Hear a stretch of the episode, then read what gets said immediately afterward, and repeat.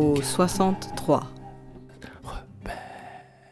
J'ai passé un, un bac L euh, au lycée Eugène Delacroix à Drancy. Donc euh, c'est vrai qu'en sortant, euh, on va dire plutôt d'une ZEP, l'ouverture sur une école des beaux-arts, c'est pas spécialement envisageable. C'est même pas pensé en fait. J'avais pas spécialement non plus ni fait de dossier, de demande d'accès au niveau des facultés parce que j'étais pas partie dans l'optique d'avoir mon bac du premier coup.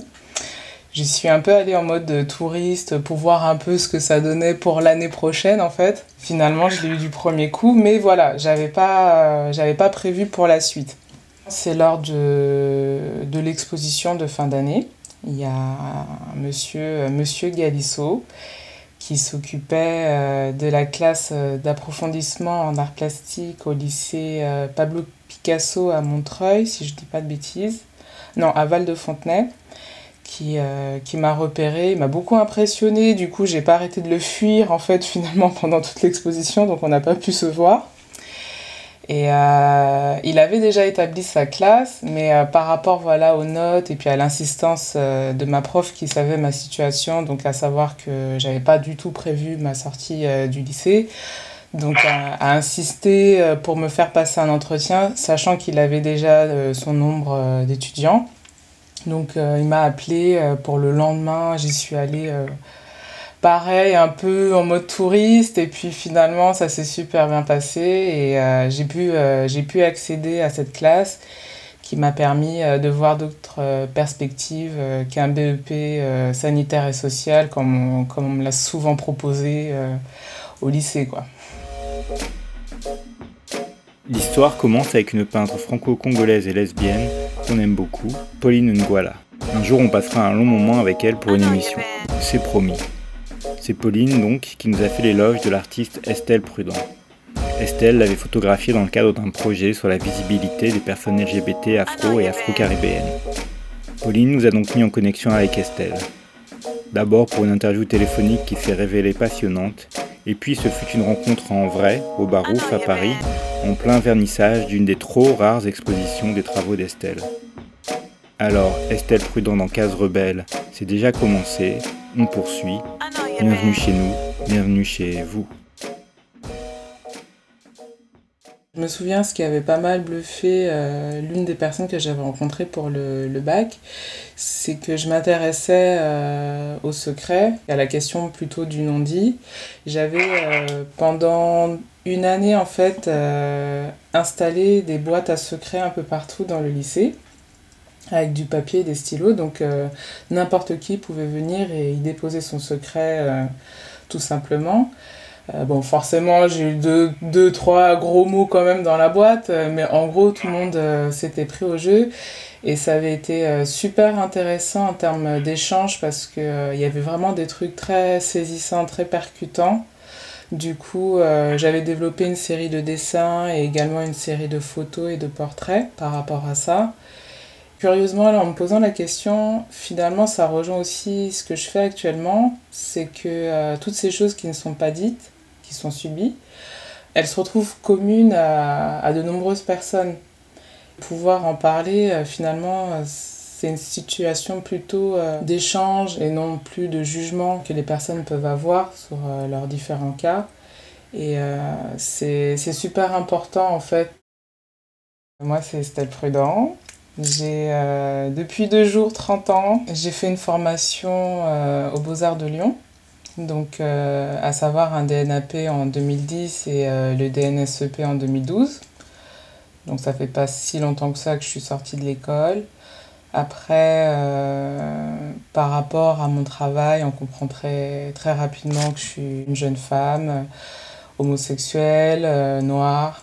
Alors ma mère est martiniquaise et, et mon père est, est, guadeloupéen.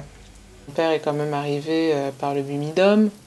Euh, ma mère euh, n'a pas, entre guillemets, profité du bobinum, mais elle est arrivée à, ce même, à cette même période. Euh, tous deux, du coup, par ce biais-là, arrivent en France. on mise plus sur l'intégration que finalement sur une affirmation de sa culture, de l'être, du soi. Après oui, j'ai le droit à toutes mes vacances d'été aux Antilles, euh, chez mamie, chez papy, dans la famille. Donc euh, ouais, non, c'est super important et puis ça permet d'avoir un réel échange finalement avec, euh, avec le pays. j'ai grandi en banlieue parisienne dans le 93, à côté de Bobigny, d'Arancy. Enfin, c'est vrai que j'ai eu mes premières années de maternelle euh, en Martinique, mais ça remonte un peu, à la montagne du Vauclin d'ailleurs. Euh, la majeure partie euh, du temps a été ici. Après, c'est vrai que j'ai eu du coup mon cursus aux Beaux-Arts de Lyon, donc je suis partie pendant 5-6 ans à Lyon. Mais après, je suis revenue dans le 93.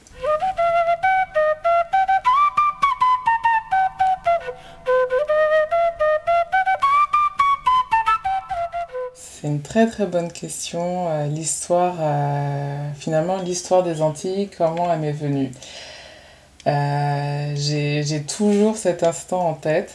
Et finalement, sur certains projets, ça s'est retracé très clairement. Donc, je suis au collège dans le 93 et on parle de l'esclavage. Je crois bien que c'était la première fois que j'en entendais parler. J'avais compris certaines choses, mais ça n'a pas été euh, clairement euh, énoncé au sein de ma famille, par exemple. Souvent, j'ai le droit à des remarques euh, oui, mais ça c'est le passé, il faut pas penser au passé, il faut avancer. Enfin voilà, ce type de discours un peu. Là, je suis au collège et il y a cette prof. elle installe son matériel au fond de la classe. Moi, je suis, je suis devant et elle projette cette image. C'était euh, un esclave qui était à genoux et qui, euh, qui était enchaîné. Un esclave noir et ça m'a... Ouais, je crois que je peux dire, ça m'a vraiment bouleversée en fait. Comment dire? D'être plongé, c'est comme si j'avais plongé dans mon histoire d'un seul coup. J'étais confrontée à des choses euh, qui n'étaient pas spécialement abordées. Et ça m'a effrayée parce qu'il il y avait une forme d'incompréhension et il y avait des, des, informations et des données qui, qui m'échappaient. Au lycée, euh, pareil, il y a une prof qui, qui, nous montre des images et puis qui vient vers moi, qui insiste en disant les termes esclaves, tout ça. Et je me dis, mais pourquoi elle me regarde comme ça? Euh, Enfin, je comprends pas pourquoi elle insiste autant euh, sur moi, quoi.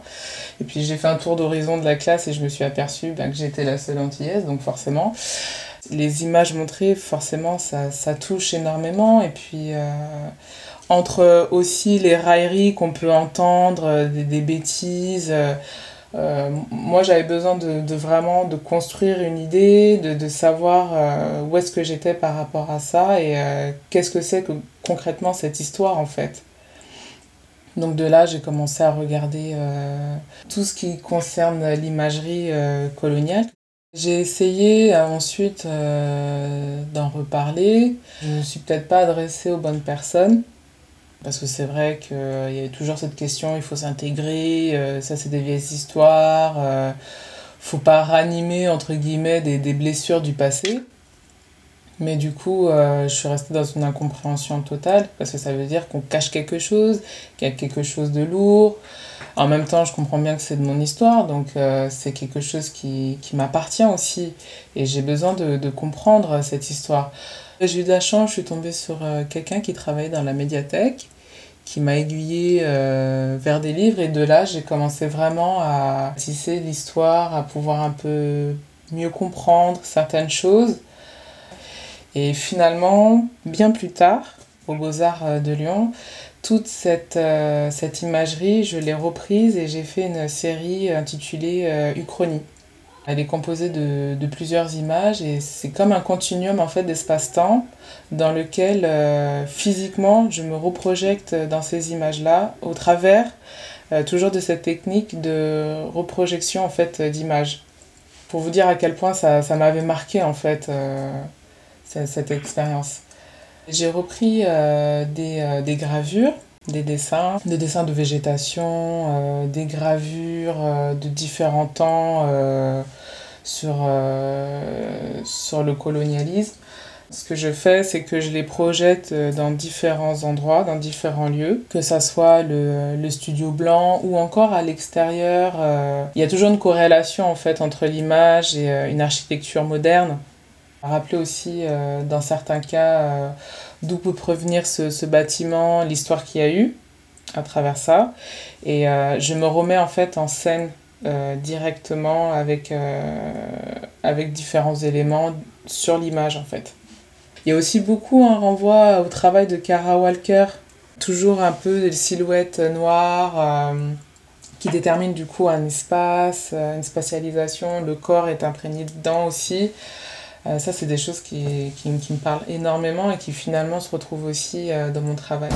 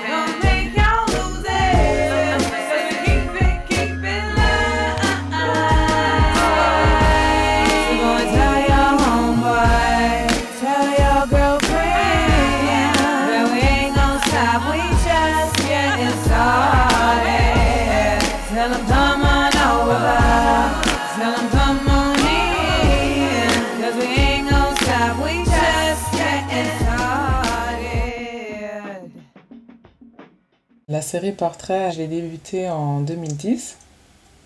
Donc au départ, euh, c'était aussi un peu une critique euh, sur euh, la, visibilité de la communauté LGBT. Donc je rappelle que j'étais sur Lyon à ce moment-là. Tout bêtement, je me retrouvais pas sur les personnes qu'on peut retrouver dans différents magazines, on va dire entre guillemets spécialisés sur la communauté LGBT. Généralement, tout ce que je pouvais trouver euh, en termes de, personnes homosexuelles noires, c'était assez irrévocablement renvoyé à ce qui se passe en Amérique, aux États-Unis. Et je me suis dit, mais euh, il manque quelque chose, euh, parce que c'est très beau, c'est très fort, mais qu'est-ce qui se passe en France Qui sont ces personnes aussi donc au-delà d'un côté zoo, montrer des têtes, tout simplement j'ai commencé avec des amis Ensuite, en revenant sur Paris, j'avais repéré deux, trois personnes euh, aussi euh, lors de différentes soirées, euh, tout ça. Donc j'ai commencé aussi à prendre d'autres personnes en photographie. Le travail, en fait, a pris un nouvel essor euh, car j'essaye de mettre euh, plus en avant une visibilité, mais au travers des, personnes militantes, militantes et artistiques, mais toujours axées sur la communauté LGBT afro-caribéenne. C'est aussi comme ça que j'ai pu rencontrer euh, Pauline Ngoula, qui fait donc des portraits à l'huile de militants, notamment comme Zanele Mioli. C'est un travail qui est toujours en cours finalement et j'espère qu'il le sera encore pour de nombreuses années. Tout simplement, ça montrera qu'il y a quelque chose qui se fait, il y a des énergies, parce que c'est parti aussi euh, de la question des références. J'ai dû faire un mémoire aux Beaux-Arts et je me suis retrouvée vraiment en carence euh, de références. C'était toujours, il fallait me renvoyer sur des trucs euh, venant d'ailleurs. Je suis pas réfractaire, mais je me suis dit euh, concrètement pour rendre compte de certaines choses, parce qu'on n'a peut-être pas autant la, le même champ des possibilités euh, qu'aux États-Unis, qu'est-ce qui se passe en France? Qui sont les personnes qui agissent, qui militent Donc voilà. Alors non, je n'expose pas assez, donc il faut m'appeler pour venir exposer. J'ai fait ma pub. c'est vrai qu'il y a eu un moment où parce que je, je, voulais réfléchir aussi à d'autres perspectives. Euh, je ne me suis pas trop autorisée euh, ou donné la peine euh, à chercher des expositions aussi, à me faire un peu connaître, à montrer mon travail. c'est vrai que c'est des projets qui, pas qui datent, mais qui sont déjà installés depuis quelques années et qui font émergence actuellement au travers de, du festival LGBT et culture du centre LGBT euh, du Marais euh, par rapport à ce dessin et à ces dessins et à ces portraits. samedi 6 février 2016, au Barouf, à Paris, au vernissage des expositions intitulées Portraits et Pense-Bête d'Estelle Prudent, dans le cadre du Festival des cultures LGBT. Portrait est un travail commencé en 2010 et toujours en cours. C'est une série de photos de portraits de personnes LGBT afro-caribéennes en France. Pense bête, c'est un travail d'écriture réactive. Pendant des années, Estelle a retranscrit dans des carnets de croquis, de manière simplifiée, des agressions sexistes, racistes, homophobes, lesbophobes, auxquelles elle a fait face. Et concrètement, le résultat donne des phrases, parfois accompagnées de pictogrammes, qu'elle a refait en live en guise de performance sur la vitrine du bar le soir du vernissage. Je m'appelle Pierrette, euh, maintenant j'ai eu 36 ans et euh, je suis une bonne vivante. Voilà, euh, là je suis au Barouf et j'ai commencé ma, soirée. Cette action est, très bénéfique parce que ça a apporté eh ben des bonnes et des moins bonnes réactions au niveau eh ben aussi des passants qui passent qui euh, donc, euh, passait euh, auprès du bar. Il, pouvait lire les différents slogans qu'avait mis en éveil eh bien, Estelle. Et, du coup, bah, c'était porteur parce qu'on a pu avoir un échange aussi, du coup, avec bah, des, personnes qui n'étaient pas forcément clients du bar. Et, ça, donc l'action militante, bah, c'est bien que eh ben, les gens s'arrêtent et se posent après des questions. Ça met un point sur les, sur, euh, sur les i, on peut dire. Euh, par rapport euh, bah, à, la, lutte, l'initiative et là la visibilité des femmes de couleur au sein du milieu homosexuel femmes, lesbiens. Et donc voilà, avec des portraits de photos très bien prises. Et euh, donc euh, ça apporte euh, dans, le milieu où LGBT, ok, il y, a une, voilà, normalement c'est une, action d'ensemble, mais c'est vrai que on peut dire que le milieu black n'est pas encore assez représenté, à mon avis. Et donc cette action remet, remet l'équilibre, un certain équilibre, on peut dire. Donc moi c'est Romy. Et, et moi c'est Aurore c'est ma, ma femme. On est en couple. Donc moi je pense que c'est bien pour euh, la visibilité des, des, homosexuels, que ce soit hommes ou femmes, mais surtout euh, de l'homosexualité des, des, blacks en fait, qui sont euh, pas mal... parce que que ce soit aux Antilles ou en Afrique, l'homosexualité c'est un truc qui est très très très mal vu, encore plus que pour, pour les Européens. Donc je pense que c'est une bonne chose en fait que ça mette une visibilité sur, sur ça et au niveau des penses bêtes, je pense que chacun d'entre nous a déjà eu affaire à une de ces phrases-là, en fait. Donc, on se sent tous concernés parce qu'elle parce qu'elle écrit et ça nous touche tous, en fait. Donc, je pense que c'est une bonne chose, c'est une bonne initiative, en fait, d'avoir euh, fait cette exposition. Elle, elle l'a mis sur papier et là, tout le monde le voit. Donc, tu te dis, ouais, là, je me reconnais dans ça. Donc, quelqu'un d'autre verra que c'est quelque chose que moi, ça peut, ça peut me concerner ou ça peut ça peut interpeller quelqu'un d'autre. Donc, oui, il y a la notion exutoire quand même dedans. Parce que tous, tous ces penses bêtes, en fait, c'est ce qu'on entend tous les jours. Ouais. Tous les jours et partout. Et ça touche pas que, que, les, que les gays, ça touche pas que les, gays lesbiennes, lesbiennes parce que même les juifs ou les arabes, comme elle a mis dans son pense bête, eux aussi ils sont touchés par ça en fait. Hein. Hmm. Donc c'est, moi je pense que ça peut toucher tout le monde et que il y a le petit pic exutoire quand même dedans. Hmm. Tu veux ajouter à... Elle a piqué toutes mes idées. J'aurais dû commencer la première. la communauté LGBT afro-caribéenne. Marie a été photographiée par Estelle dans la série Portrait. Qui est, je pense, plus que la plupart des gens dans la communauté victimes de discrimination. Et euh, ce à quoi tu peux faire face en tant que femme noire, que tu fais pas face en tant que femme blanche LGBT. Les mots, je pense que les mots ont un réel pouvoir. Les dessins, ils sont assez minimalistes. Il n'y a rien de. C'est pas une illustratrice. Et c'est bien que les mots parlent plus que les dessins. Les photos, c'est bien de mettre des visages sur les gens qui luttent, c'est super. Et un bar comme le Barouf, euh, qui est plutôt, c'est plutôt une communauté blanche euh, plus âgée, bah, c'est l'endroit parfait pour faire ce genre d'expo.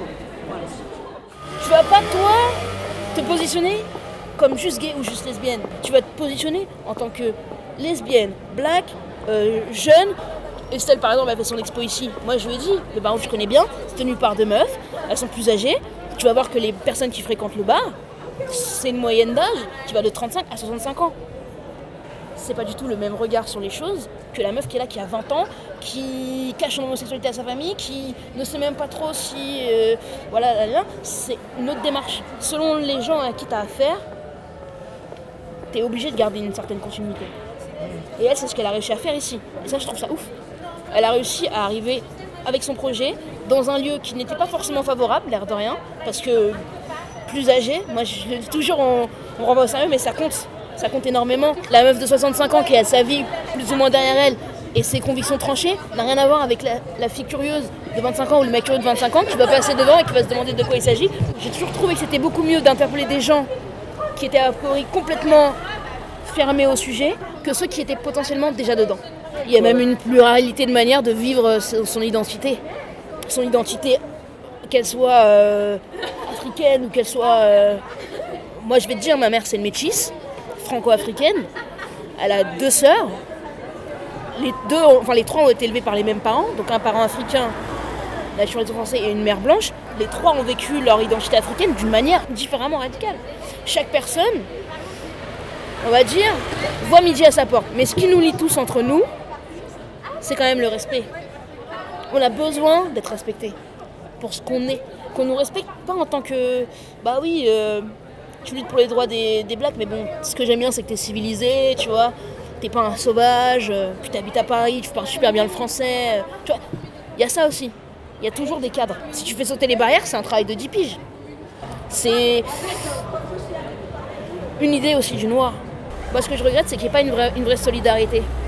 Comme tu peux trouver dans certaines communautés où peu importe euh, ta sexualité, peu importe euh, même des handicaps que tu peux avoir, parce que, entre guillemets, t'es des nôtres, bah, on te respecte.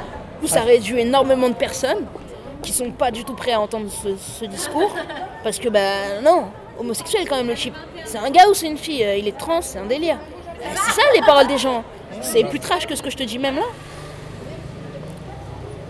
Nous on est là, on est sur Paname, on, a la chance de pouvoir aller dans un bar où il y a une expo qui parle de ça. Va en province, mais quand je te dis province, ça peut être une grande ville de province.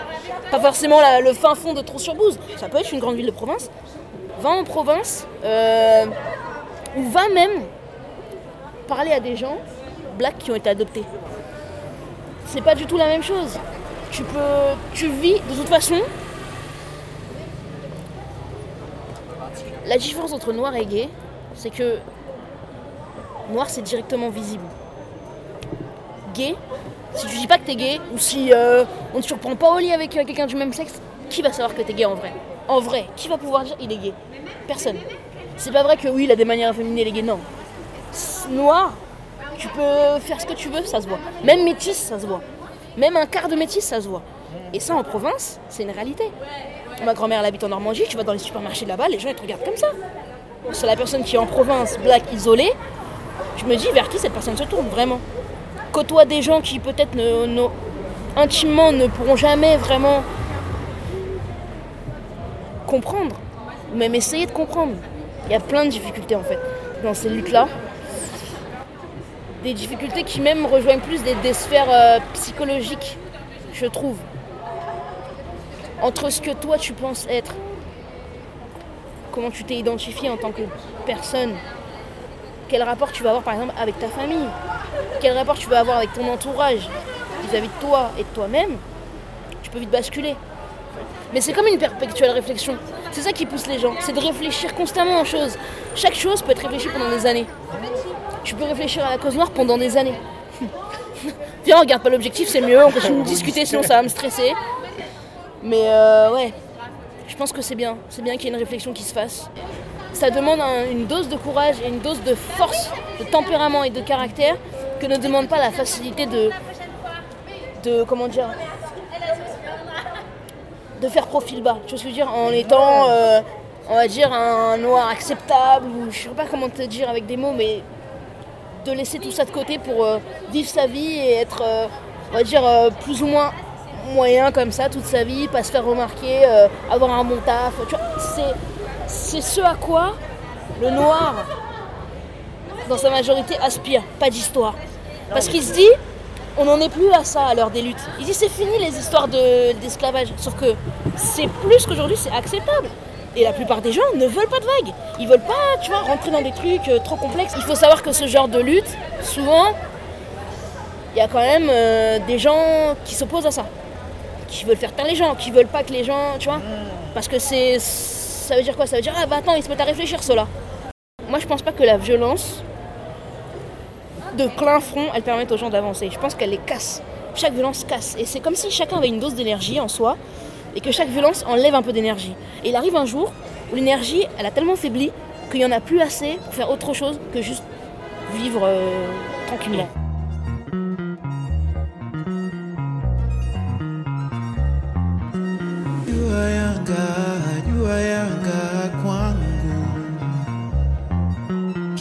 Kivuli chafunika, kivuli chanipita tena.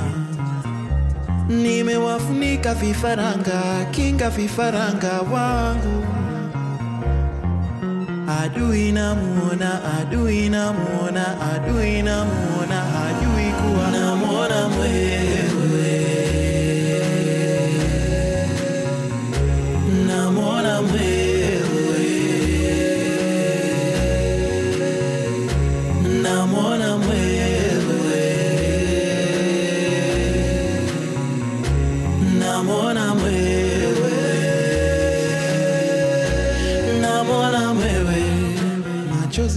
Yanitoka, machozi yanitoka kwani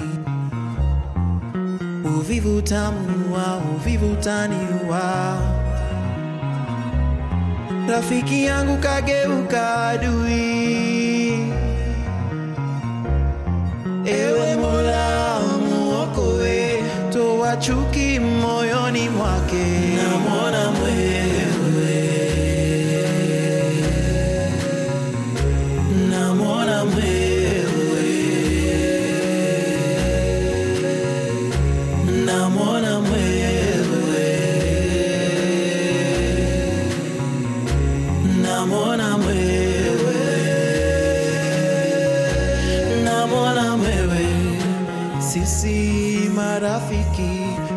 tangu siku za utoto.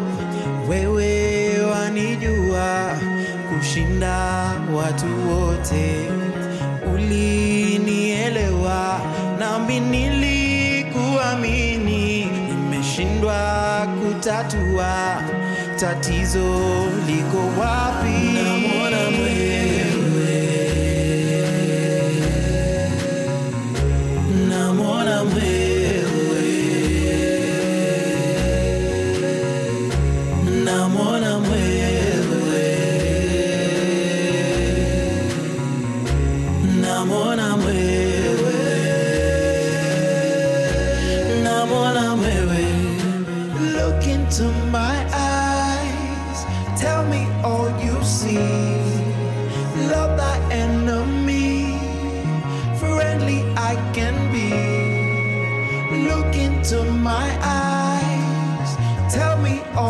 See. Love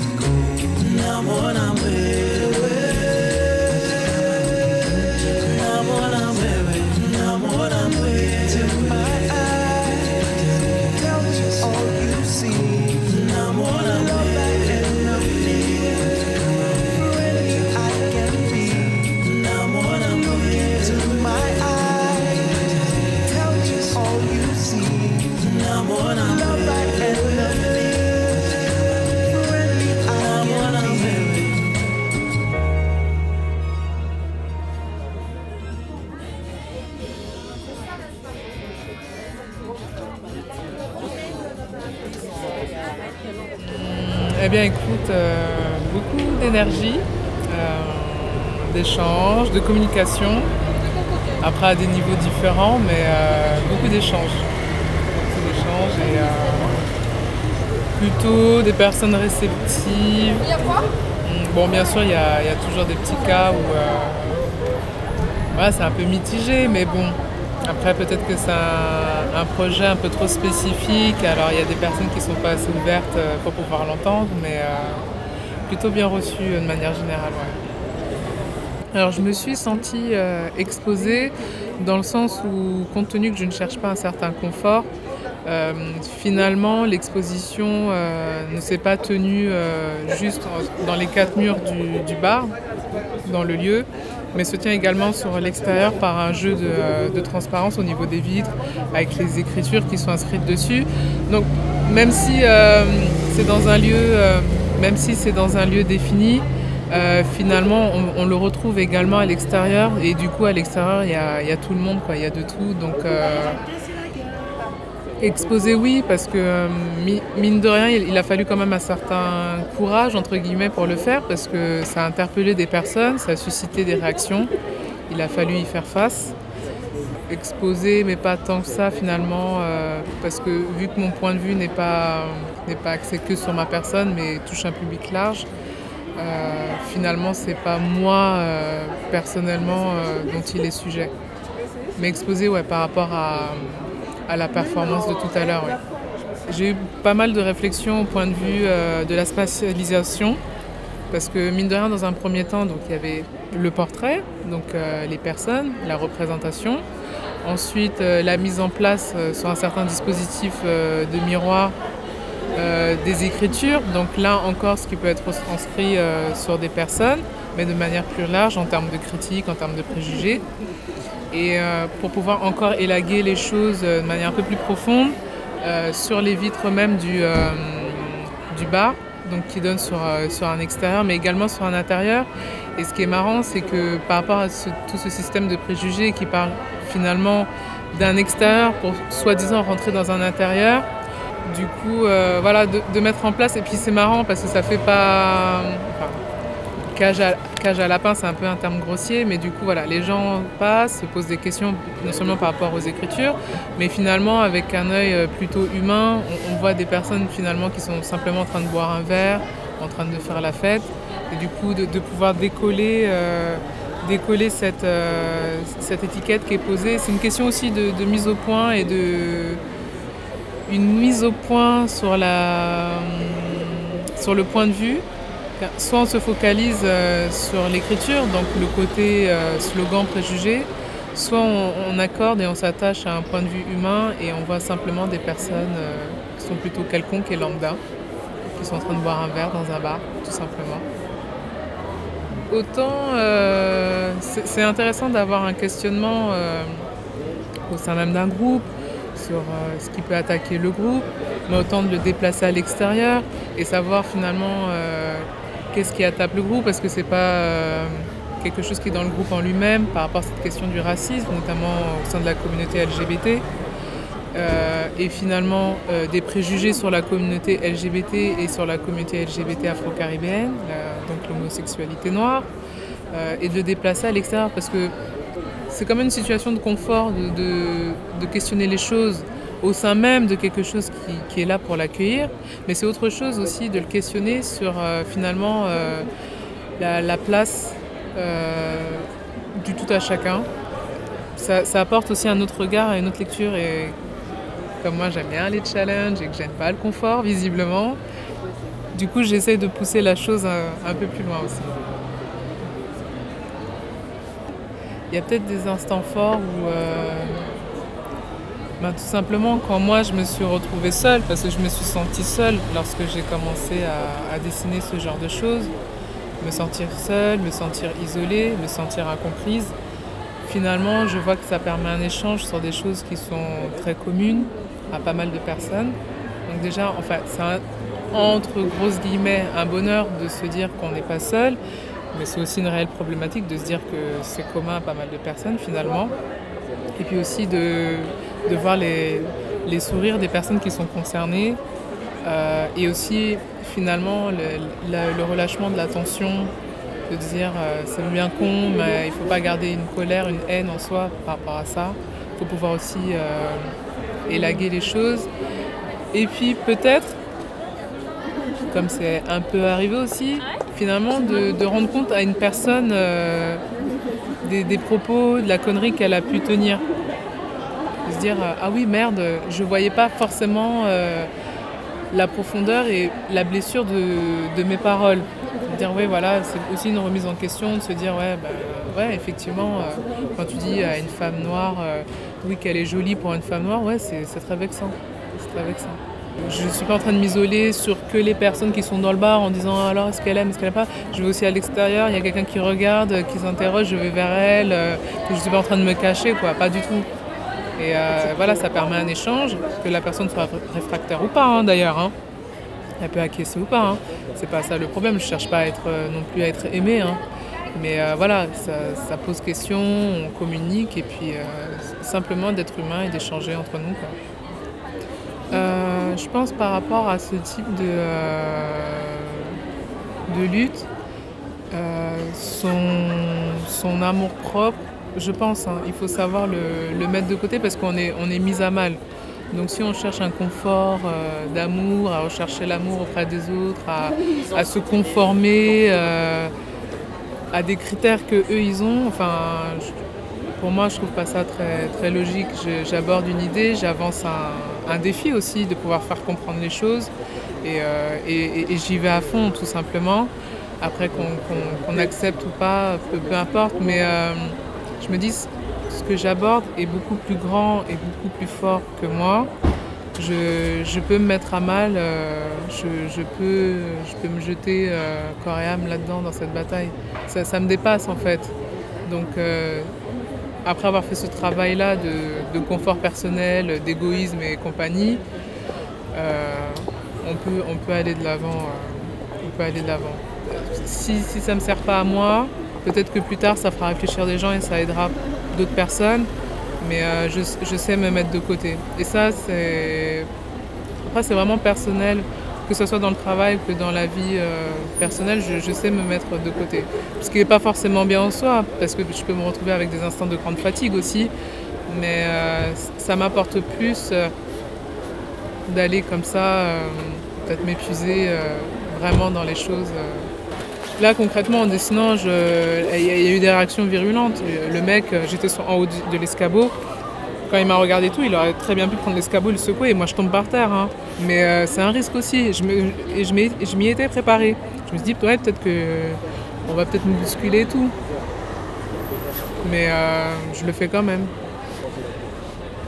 Je pense que je me suis tellement peut-être à un moment donné bridée, je me suis sentie vraiment seule et isolée que je peux plus me permettre de, de ne plus vivre parce que, euh, parce que ça plaît pas à certaines personnes, parce que ça correspond pas à des critères que certaines personnes ont. Je veux dire, j'ai qu'une seule vie, ça peut très bien s'arrêter là demain, je ne sais pas. Mais euh, voilà, je préfère quand même avoir une image pour avoir été très mis à mal et euh, être tombé bas finalement, dans le sens où euh, ouais, je me suis cachée, je me suis cachée euh, juste pour être moi, je me suis cachée, euh, je me suis même voire interdit euh, de vivre finalement. Je, veux dire, je peux que, que exploser quoi. Maintenant, c'est bon, il n'y a plus à se cacher, il n'y a plus. Puis tant pis, s'il doit m'arriver quelque chose, ce sera pas en vain, enfin pour moi, à mon sens. Après, je recherche pas non plus les coups, mais voilà, je veux dire, c'est la vie est une question de courage en fait, hein, tout le temps. hein. On a toujours des choix à faire, alors euh, soit on porte ses couilles ou soit on les porte pas. Putain, tu pourrais le mettre dans les proverbes. Lol. Toi, à un moment donné, tu arrives, tu es très épuisé, donc tu restes toujours dans ton costume. Ou soit tu dis, euh, non, euh, j'ai toute cette force-là et j'ai plus besoin de mon équipement. Maintenant, je le fais à nu en fait. Je ressens un peu les choses, euh, un peu les choses comme ça. Je me dis, bon, euh, ouais, il peut m'arriver tout n'importe quoi.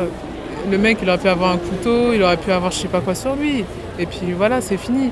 Mais euh, alors peut-être que... Non, je dirais pas que je vois pas le danger, parce que je le sens, parce que moi, quand, quand, je suis partie, je me suis dit, bon, Estelle, là, il va falloir que tu dessines sur les vitres, il va falloir le faire. Tu t'es donné ça comme objectif, ça sert à rien après, à la dernière minute, de dire, je vais pas le faire, il faut le faire. Donc je me suis donné un objectif et euh, j'y vais à fond. Il y a eu des vagues, euh, personne plus ou moins réfractaire, mais je continue, je continue mes affaires en fait en gros. Après, je me dis j'ai la possibilité de le faire, j'ai la possibilité d'avoir été mis dans l'obscur et de donner une petite étincelle pour pouvoir continuer cette grande chaîne euh, de lumière qu'il peut y avoir entre nous. Pourquoi ne pas saisir cette chance en fait? Ça, il faut le garder, ça, c'est beau, ça, c'est poétique, ça. non, c'est vrai. On a tous eu des moments d'effroi où limite tu ne sais pas si tu vas, tu vas pouvoir survivre à ta nuit tellement que tu es rempli de... Tu es hanté, tu es, en colère, tu es triste à la fois, mais tu t'es pas compris. Et là, je me dis, euh, putain, j'ai la possibilité de le faire. J'ai la possibilité d'avoir ce, entre guillemets, ce niveau-là de militantisme parce que chacun milite à son niveau. Et là, je me dis, on me laisse le bar, je peux dessiner. Pourquoi je le ferais pas en fait? Parce que j'ai peur. C'est un truc, euh, c'est pas une excuse pour moi, ça tient pas la route. Donc euh, on le fait, tout simplement. Et puis euh, voilà quoi. C'est super cool quand les filles viennent et me disent ouais, nana, un peu timidement, ah ouais, t'as fait, nana. Et puis euh, je sens qu'elles sont contentes, tu vois, en quelque part. Ça peut les alléger aussi de certaines choses que- qu'elles ont vécues. Je me dis, bah, si ça peut rendre bien une personne, c'est ma plus grande satisfaction. Si une personne peut s'y retrouver, si une personne peut souffler aussi à son tour, c'est une, une belle récompense. Quoi.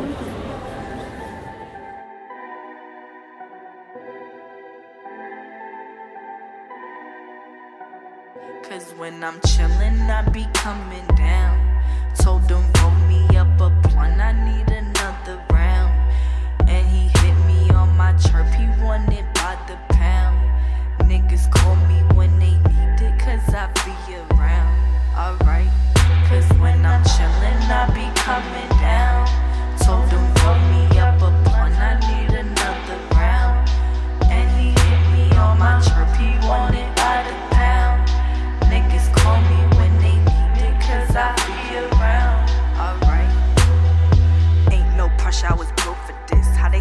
say drown, but to fix they lips. Used to never check for me, now they pose for pics. Now I'm getting everything I'm supposed to get.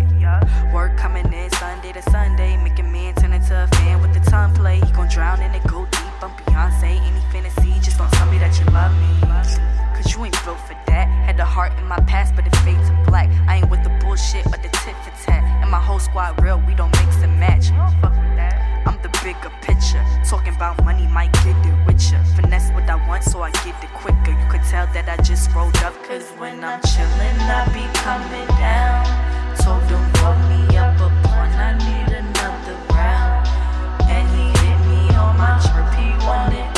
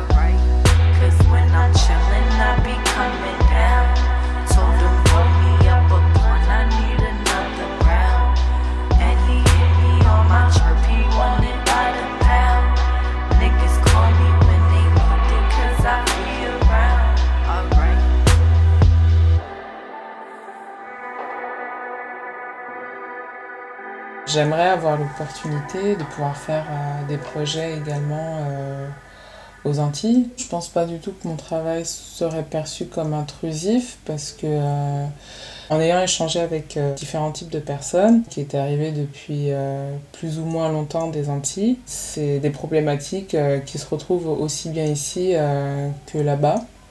Donc peut-être au mois de juin, peut-être.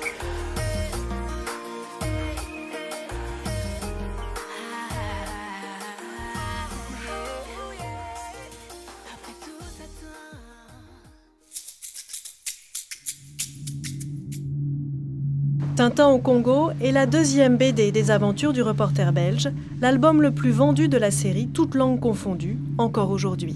J'ai grandi dans Tintin au Congo. Donc Tintin au Congo, pour moi, c'est c'est quelque chose d'extraordinaire quand j'étais jeune. Mais aujourd'hui, savoir que Tintin au Congo, que j'ai adoré pendant toute ma jeunesse, c'était plutôt une insulte, ça, ça me révolte. Tintin au Congo, l'installation que j'ai faite avec cette parure de lit. Plus jeune, j'étais euh, fada de Tintin. Et euh, cette parure de lit a été ma parure de lit euh, étant enfant.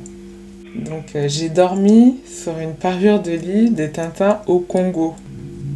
Avec ben, au, au niveau de, de l'imagerie des trucs atroces. J'ai fait mes rêves d'enfant du coup là-dessus. Mais en fait, finalement, par rapport à toute ma démarche, c'est, je reprends vraiment des choses qui, m'ont, qui ont été saisissantes, qui m'ont percuté, euh, que ce soit au niveau de l'école, que ce soit au niveau de ma vie. Euh, et, et cette période de lit, bah, je l'ai gardée. En ayant pris conscience de certaines choses, je l'ai regardée et je me suis interrogée sur la question de l'éveil. J'ai fait une installation avec cette parure de lit euh, en rejoignant des, des scènes euh, de lit un peu en chaotiques, euh, limite euh, des, scènes, des scènes de crime, enfin des, des viols et compagnie. et de s'interroger sur voilà, les questions de, de, de l'éveil et de se dire en fait c'est en ayant conscience de certaines choses et en prenant un recul on s'aperçoit qu'il y a tellement de vecteurs qui sont mis en place sur des, questions coloniales racistes euh, qui sont toujours actuelles hein, finalement la dernière fois je, je me suis promenée euh, sur les Champs-Élysées et euh, je suis tombée sur une boutique de bonbons. Mais c'était pas la première fois que je voyais ça. Et c'est des bonbons, il me semble que le nom c'est tête de nègre. Donc c'est des bonbons euh, réglisse, euh, donc avec un faciès plutôt négroïde, et qui sont vendus euh, au poids. Et j'ai trouvé cette image mais super forte quoi. Et j'en ai acheté des tas, et de, de, cette, de, de cet achat en fait j'en ai fait des portraits.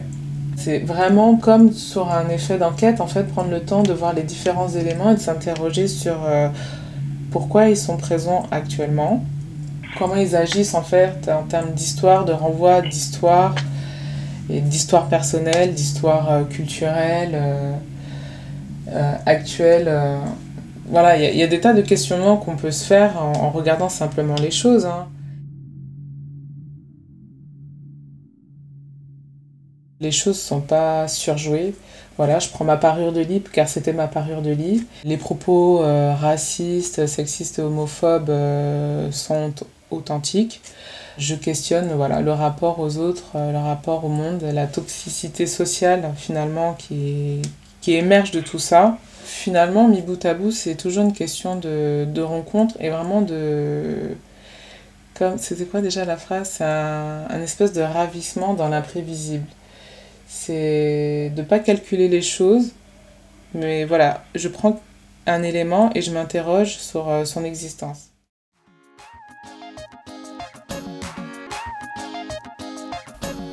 Voilà, notre émission avec Estelle Prudent se termine ici. On espère être parvenu à vous donner l'envie de découvrir une artiste bien trop discrète. On remercie beaucoup Estelle pour le temps, la force, le sens et on lui envoie plein d'amour. Merci à Pierrette, Romy, Aurore, Marie pour leur participation. Et une grosse grosse dédicace et des gros bisous à Pauline Nguala.